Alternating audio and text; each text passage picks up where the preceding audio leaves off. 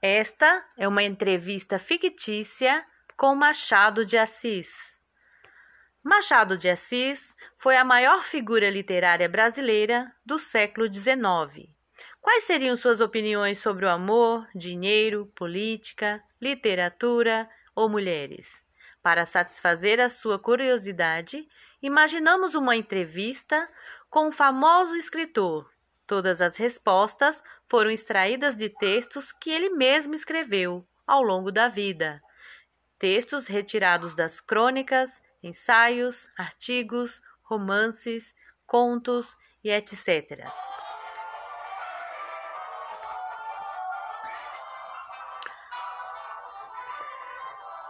O autor.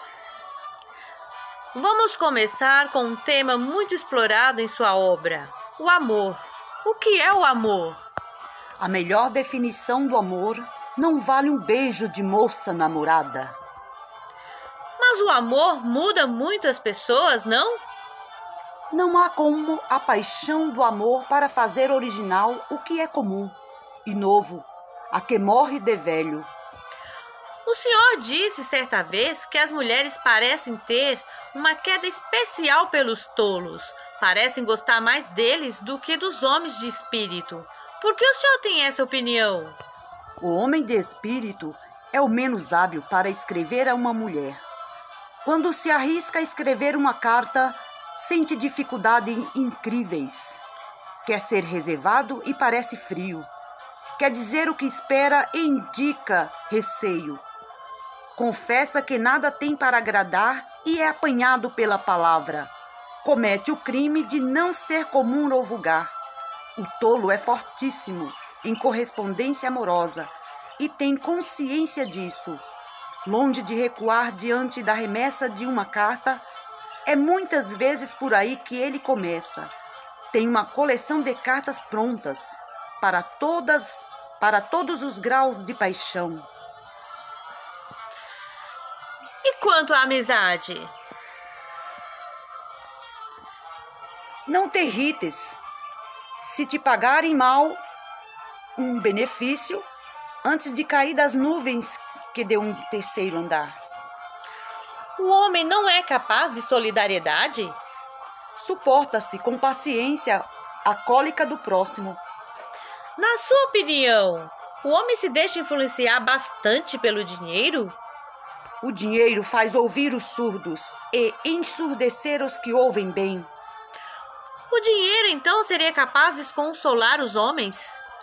Bem-aventurados os que possuem, porque eles serão consolados. Mesmo em família, o dinheiro seria capaz de perturbar as relações entre as pessoas? Há dessas lutas terríveis na alma, na alma de um homem. Não, ninguém sabe o que se passa no interior de um sobrinho tendo de chorar a morte de um tio e receber-lhe a herança. Ó oh, contraste maldito! Aparentemente tudo se recomporia, desistindo o sobrinho do dinheiro herdado. Ah, mas então seria chorar duas coisas, o tio e o dinheiro. O senhor gosta de observar o comportamento das pessoas? Eu gosto de catar o mínimo e o escondido onde ninguém mete o nariz. Aí entra o meu, com a curiosidade estreita e aguda que descobre o encoberto. Além de ser escritor, o senhor foi também crítico literário por muito tempo. Como é ser um crítico? Exercer a crítica afigura-se a alguns que é, um, que é uma fácil tarefa, como a outros parece igualmente fácil a tarefa de legislador. Mas para a representação literária, como para a representação política, é preciso ter alguma coisa mais, mais que um simples desejo de falar à multidão. Infelizmente, é a opinião contrária que domina. E a crítica, desamparada pelos esclarecidos, é exercida, pelo, é exercida pelos incompetentes. Que qualidades deve ter o crítico? Não compreendo o crítico sem consciência, a ciência e a consciência, eis as duas condições principais para exercer a crítica. Gostaríamos de saber suas opiniões políticas. O que o senhor acha da democracia? É uma santa coisa a democracia. Não a democracia que faz viver os espertos, a democracia do papel e da palavra, mas a democracia praticada honestamente, regular, regularmente, sinceramente, quando ela deixa de ser sentimento para ser simplesmente forma, quando deixa de ser ideia para ser simplesmente feitio, nunca será democracia, será espertocracia que é sempre o governo de todos os feitios e de todas as formas. Falando de uma forma mais prática, o que devem fazer os nossos vereadores? A Câmara, para o bem desempenhar os seus deveres e levantar a instituição do abatimento em que jaz, deve observar três preceitos. Esses preceitos são os seguintes: primeiro, cuidar do município. Segundo, cuidar dos municípios. Terceiro, cuidar dos, do município.